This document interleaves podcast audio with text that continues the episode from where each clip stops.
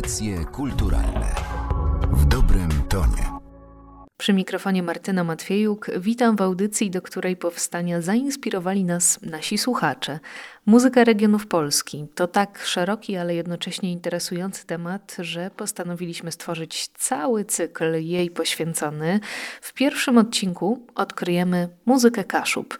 Moim i Państwa gościem jest kameralistka i etnomuzykolog, doktor habilitowana Witosława Frankowska, wykładowczyni Gdańskiej Akademii Muzycznej. Dzień dobry. Dobry dzień, witam serdecznie. Pani doktor, zacznę od pytania, skąd wzięło się to sformułowanie Kasubia non cantat? Skąd to przekonanie, że Kaszubi nie śpiewają? Wydaje mi się, że w dużej mierze na powstanie owego mitu Pomerania, czy też Kasubia non cantat, wpłynęło późne opublikowanie badań Oskara Kalberga, który, jak się okazuje, odwiedził tutaj Pomorze Gdańskie w 1870 1995 roku. To był akurat czas, gdy wiele regionów doczekało się już rzetelnego opracowania naukowego, a Kaszuby nadal pozostawały takim regionem zupełnie niezbadanym. Stąd też niektórzy nawet Pomorzanie nie zdawali sobie sprawy, że wizyta Kolberga istotnie miała miejsce. Niemniej na rezultaty tejże wizyty trzeba było czekać prawie 90 lat, bo materiały Kolberga złożone w Tece, Prusy Zachodnie, Kaszuby, Połaby, które zostały złożone właśnie w Krakowskiej Akademii Umiejętności, czekały na publikację do roku 1965, co na pewno wpłynęło na postrzeganie też Kaszubów jako grupy może niezbyt zasobnej materiały muzyczne, ale miało to też i swoją dobrą stronę, bo w obliczu braku publikacji ze strony może osób szczególnie kompetentnych, wielu regionalistów, folklorystów wzięło sprawy swoje ręce. Ta sytuacja zmotywowała też lokalne środowisko do przeprowadzania takiej swoistej inwentaryzacji. Była to głównie jednak inwentaryzacja, powiedzmy sobie, spisywanie tekstów, ponieważ podejmowali ją głównie nauczyciele, księża, lekarze, właściciele ziemscy, którzy nie mieli jednak styczności może z zapisem nutowym. I te badania, które przeprowadzono właściwie na początku XX wieku, ominęły ten okres tej, powiedzmy sobie, Arkadii Ludowej, kiedy to jeszcze można było dotrzeć do tych starych informatorów, którzy nie byli obarczeni żadnymi wpływami zewnętrznymi. To my dzisiaj dementujemy to sformułowanie i wróćmy do czasów wspomnianej Arkadii Ludowej.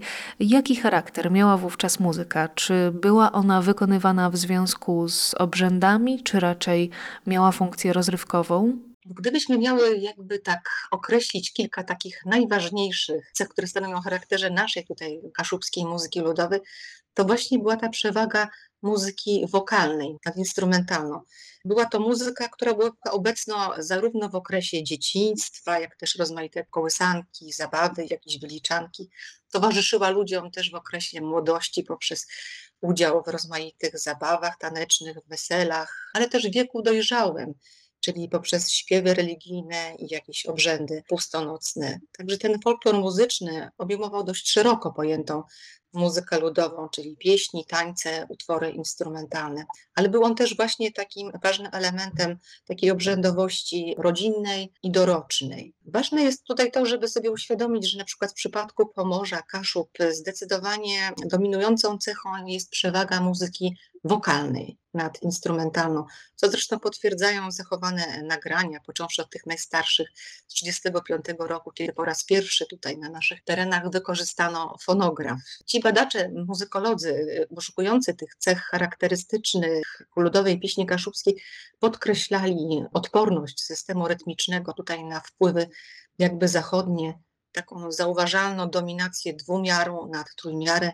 przewagę repertuaru nowszych y, melodii ludowych, ale także duży związek rytmu z prozodią języka. Ludowe pieśni kaszubskie reprezentują na ogół taki ascendentalny typ muzyki i to na przykład różni nas od Podhala, gdzie tam dominuje właśnie ten descendentalny charakter melodii, czyli zaczyna ona się wysoko, kończy nisko. Są też właśnie na Kaszubach miejsca, które zaznaczyły się w sposób szczególny ze względu na rozwinięty tam określony styl śpiewania. Tak było na przykład w nadmorskiej jastarni, gdzie przez długie lata pobrzmiewał tak zwany śpiew rybacki, nad którego urodą unosili się goście z kraju, bo tak nazywano tych wszystkich, którzy przybywali spoza półwyspu, to byli ludzie z kraju. Maniera wykonawcza była to taka, polegająca na dodawaniu dolnej tercji, co dawało efekt takiego swoistego falowania melodii i było to takie dość szczególne i występujące tylko tam.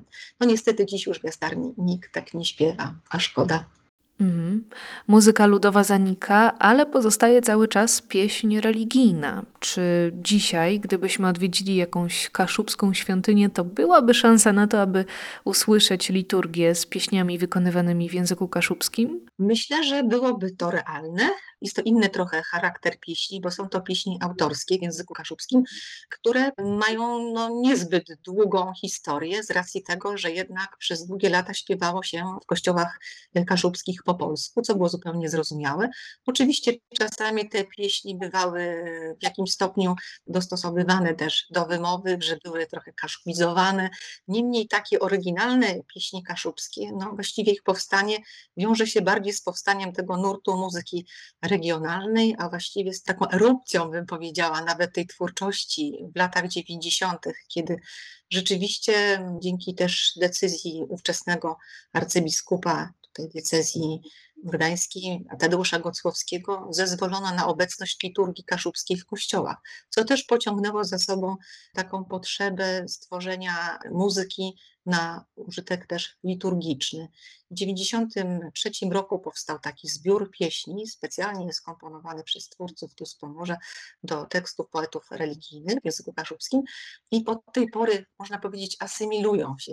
Nie mogę Pani nie zapytać jeszcze o te atrybuty kaszubskości. No pewnie większość osób wskaże na takie instrumenty jak diabelskie skrzypce czy burczybas, ale zastanawiam się, na ile one rzeczywiście mogą pretendować do takich ikonicznych obiektów, a na ile są dziś po prostu pewnymi ciekawostkami. Przed I wojną światową do najbardziej rozpowszechnionych formacji w ogóle tu na Kaszubach należały kapele w składzie takim tradycyjnym, czyli dwoje skrzypiec, basy, czyli rzępiel, klarnet rzadziej trąbka. Dopiero w okresie międzywojennym zaczęto dołączać do składu kapeli bandonie, czyli harmonię guzikową, którą z czasem zastąpił akordeon. Natomiast te instrumenty, o których Pani wspomniała, typu właśnie diabelskie skrzypce, to są powiedzmy sobie pewnego rodzaju nowinki, jeśli chodzi o taki tradycyjny skład etnomuzykologiczny, patrząc to na to pod kątem tradycji, ponieważ zarówno diabelskie skrzypce, jak i burczybas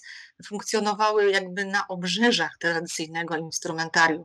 Tu mam na myśli ich udział głównie w tworzeniu tak zwanej antymuzyki, która towarzyszyła konkretnym czynnościom obrzędowym, takim jak zaduszki, czy wypędzanie starego roku, czy nawet podczas kolędowania. One nigdy nie pełniły jakby formę takiego stałego elementu kapeli. Dopiero po II wojnie światowej zaznaczyła się ta tendencja dołączania do tego podstawowego składu kapeli owych instrumentów. Profesor Ludwik Bielawski, tutaj wielki etnomuzykolog, upatruje źródeł ich muzycznego awansu w zmianach sytuacji etnicznej i kulturowej na Pomorzu, które zaszły po II wojnie światowej. Zważywszy na to, że te instrumenty nie występowały w innych regionach Polski, w dobie takiego dużego wymieszania etnicznego stały się tutaj na Pomorzu swoistym wyróżnikiem jakby kapeli kaszubskiej. A co określiłaby Pani jako największe bogactwo kultury muzycznej z regionu Kaszub? Z jednej strony na pewno cieszy to, że zachowana została ta spuścizna tradycyjna, bo to jest naprawdę istotny wymiar każdej kultury regionalnej.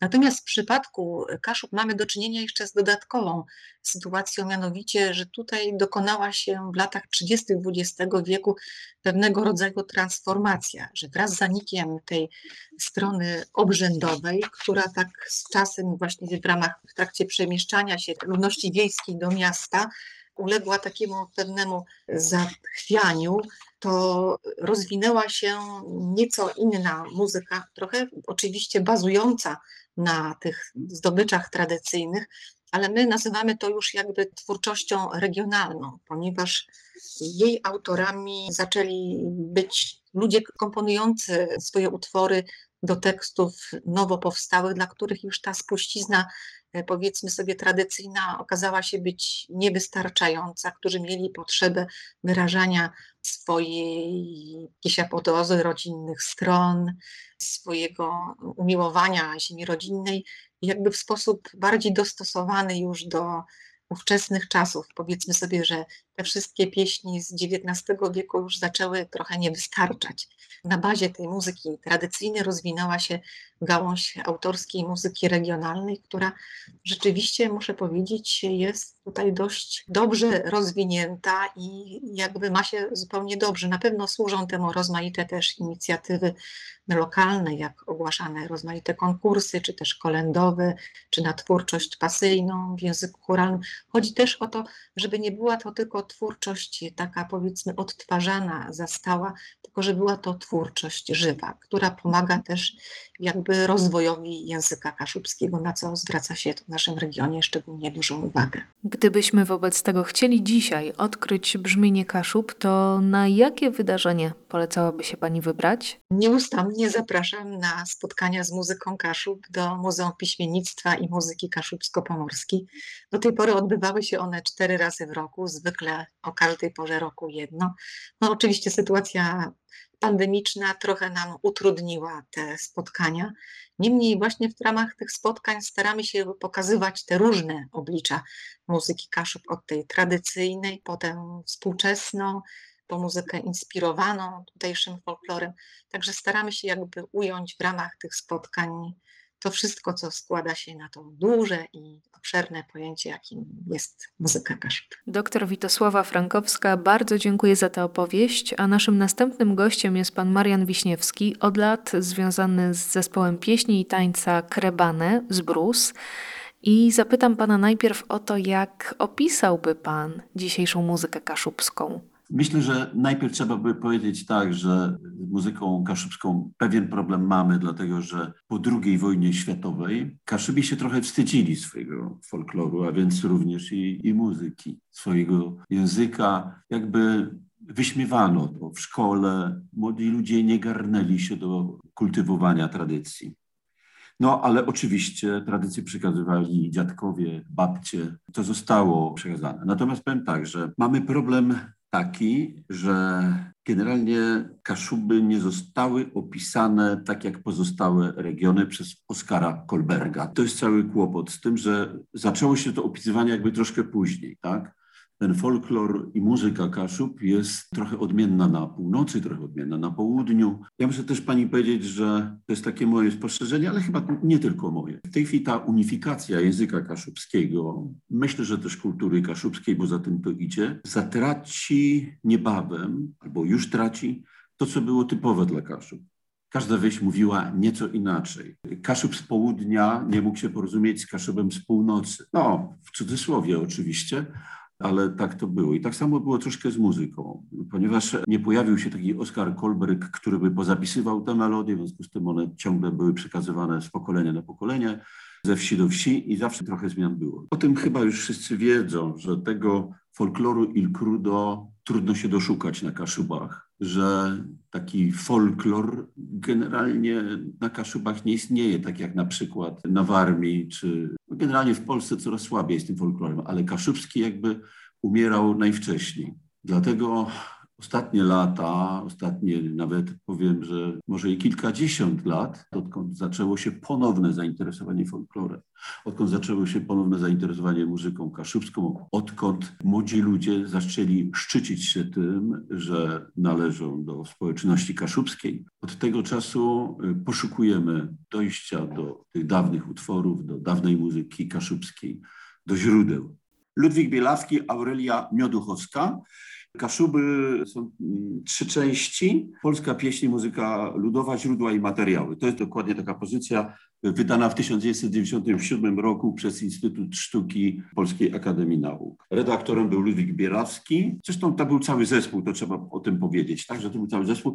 I to jest właściwie chyba najlepsze źródło pozyskiwania materiałów, dlatego że na przykład podawane są źródła jednej pieśni z różnych miejsc i to jest opisane. Jest jedna melodia albo jeden tekst, ale inaczej śpiewany. Na przykład w Męcikale inaczej śpiewany, na przykład tak jak tutaj w Brusach, inaczej śpiewany w innych miejscowościach na Kaszubach. A co z najstarszymi pokoleniami? Czy pamiętają one jeszcze czasy, kiedy śpiewano w domach? Tak, jeszcze, jeszcze ci najstarsi pamiętają takie właśnie śpiewanie, jeszcze gdzieś tam mówią o pewnych zwyczajach, które być może jeszcze przeżywali, to są te, no przecież tych zwyczajów na Kaszubach było, było mnóstwo. Na przykład takie zwyczaje zrywania kani. Mhm.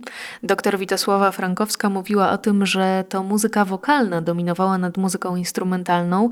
To właśnie pieśń była tym głównym środkiem wyrazu. O czym śpiewają Kaszubi? Pieśni i repertuar kaszubski należałoby podzielić na trzy części, tak? czyli pieśni związane z pracą, pieśni związane z religią, pieśni związane ze zwyczajami. Jeszcze określiłbym, że jest czwarty gatunek pieśni, to jest pieśni zabawowe, rozrywkowe. Na północy przeważała pieśń rybacka. I pieśni rybaków są to no, bardzo ważne pieśni.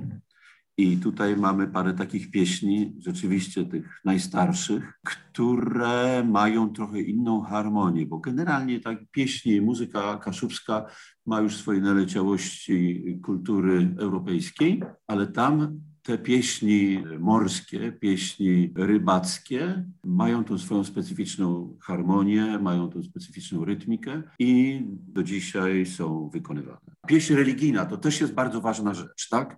Bo też mamy najstarsze przekazy posługiwania się, używania pieśni religijnej, a ponieważ do dzisiejszego dnia mówi się o Kaszubach, że to jest lud bardzo religijny, dlatego ta pieśń religijna również była ważna. Na przykład podkładano teksty do melodii tradycyjnych pieśni kościelnych, bardzo dużo kolęd kaszubskich. To zapytam jeszcze o kilka takich najważniejszych tytułów e, reprezentatywnych dla muzyki kaszubskiej. Dzieje nasz tatk Achnenko. Ale ja powiem tak, że dzisiaj zespoły kaszubskie śpiewają, wykonują trochę taki repertuar dla turystów. Czyli te zespoły pieśni i tańca, które powstawały po II wojnie światowej, próbowały naśladować zawodowe zespoły pieśni i tańca typu Śląsk, typu Mazowsze. Niemniej jednak amatorski zespół nie jest w stanie nigdy sprostać takim wyzwaniom. Często były to też takie karykatury takich zespołów. Niepotrzebnie silono się na takie właśnie naśladownictwo. Jednak mimo wszystko bardziej powinno się y, kultywować ten folklor il crudo. Ale wtedy właśnie Wstydzono się tego, no, ludzie się tego wstydzili, tak? I, I stąd pewnie troszkę tak to jest. A z takich pieśni zaczniemy może od hymnu kaszubskiego, tak? Niektórzy mówią Marsz Kaszubski, Feliksa Nowowiejskiego do słów Hieronima Derdowskiego, tam ze Wisła łed Krakowa, Polści młeże płenie, tak? No to jest taka pieśń hymniczna, którą się uważa za taki hymn kaszubski, Aczkolwiek jest jeszcze inna pieśń, którą niektórzy uznają za hymn Kaszubów. To na pewno znamy tę pieśń, tak, Zemia Rodna. Słowek i melodię napisał e, Jan Trepczyk, też bardzo ważna postać dla muzycznej kultury Kaszub. Zemia Rodna, czyli ziemia ojców, popularna taka już pieśń patriotyczna, ale część Kaszubów z kolei uważa, że to jest hymn kaszubski. Bo to, co Nowowiejski napisał, który nie był Kaszubem, uważają, że to nie, nie powinno być hymnem kaszubskim. My tego nie rozstrzygniemy. Jedni uważają tak, inni inaczej. Chciałbym też powiedzieć o pewnej postaci, bardzo ważnej dla muzycznej kultury kaszubskiej. To jest e, ksiądz Antoni Pepliński. Ksiądz Antoni Pepliński stworzył bardzo wiele utworów w stylu kaszubskim i generalnie do dzisiaj się sporo jego utworów wykonuje właśnie jako utwory kaszubskie. Józef Bożyszkowski zawsze mówił, że co to jest folklor? On zawsze do mnie mówi, czy ty czujesz się folklorystą, czy ty czujesz się twórcą folkloru, twórcą ludowym? Bo on zawsze mówi tak, to nieważne, że ktoś dzisiaj jeszcze pisze utwory ludowe, jeżeli uznaje, że to są utwory kaszubskie ludowe, to uznajmy go, że to też jest folklor. I pewnie Józef Bożyszkowski ma rację, dlatego że za 100 lat dzisiaj napisane utwory, również przez panią Witosławę Frankowską, przez e, księdza Peplińskiego, również będą traktowane jako utwory folklorystyczne. Tak? Pani pytała o takie utwory, które stanowią o muzyce kaszubskiej. Oczywiście nie sposób nie powiedzieć tutaj o kaszubskich znakach czy alfabecie kaszubskim. To je krótci, to je dłydzi, kaszebsko stoleca. No, zespoły wymyśliły sobie bardzo fajną rzecz, y, przekazują to spokojnie na pokolenie, zobrazowały te kaszubskie nuty, ten kaszubski alfabet. To jest krótkie, to jest długie, tak, to są basy, to są skrzypce, pokazując jakby tę tradycję kaszubską, y, nazewnictwo, narzędzi, które są tam wykorzystywane. Innym takim może utworem ważnym dla Kaszub to jest Kaszebską Królewa. Jan Trepczyk Kaszebską Królewę napisał jako Swarzewską Królewa, tak?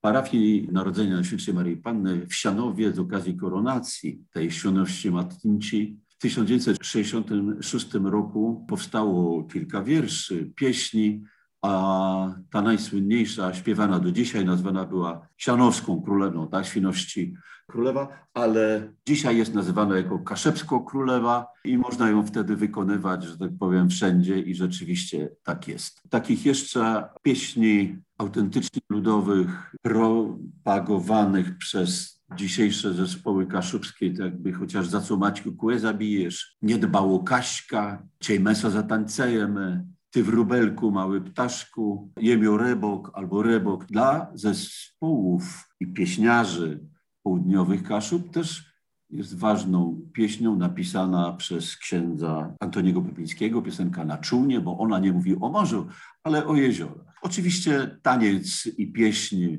Okrąca w kół, czy bardzo znana taka frantówka Cinda, opowiadająca o życiu na Kaszubach. Myślę cały czas o tym wstydzie, o którym Pan mówił i wydaje mi się to bardzo pięknym, że młodzi ludzie dzisiaj chcą to swoje dziedzictwo kulturowe pielęgnować, że te tradycje podtrzymują.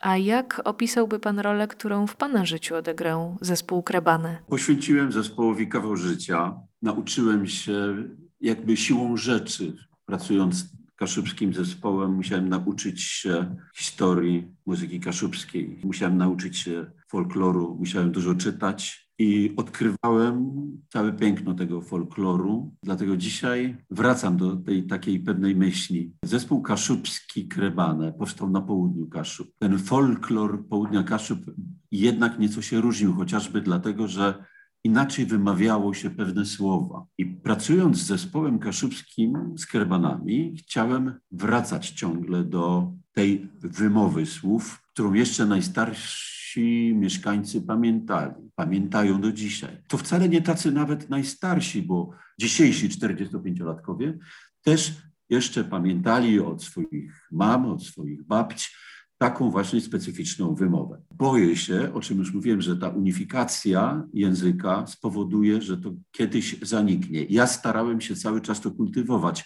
ale czy, czy to się uda? Pewnie nie, dlatego że młodzi ludzie uczą się języka kaszubskiego już tego zunifikowanego. I czytając teksty śpiewników, czytając teksty pieśni, już będą czytali te teksty tak, jak się nauczyli w szkole. Na naszych oczach ta różnorodność wymowy, no niestety niebawem zaginie. Ale ta unifikacja języka kaszubskiego z kolei ma swoją drugą bardzo ważną wartość i być może nie udałoby się zachować bez tej unifikacji języka kaszubskiego. A więcej o języku kaszubskim dowiedzą się Państwo z pierwszego odcinka drugiej odsłony cyklu Przejrzysty Ojczysty, w którym Mateusz Adamczyk rozmawia z przewodniczącą Rady Języka Kaszubskiego, panią Danutą Pioch. Między innymi pada tam pytanie o to, co pozwoli ocalić język kaszubski. A dziś rozmawialiśmy z doktor habilitowaną Witosławą Frankowską oraz z panem Marianem Wiśniewskim o kulturze muzycznej Kaszub. Ja zapraszam na kolejną kwietniową audycję poświęconą muzyce regionów, oczywiście w audycjach kulturalnych. Audycje kulturalne w dobrym tonie.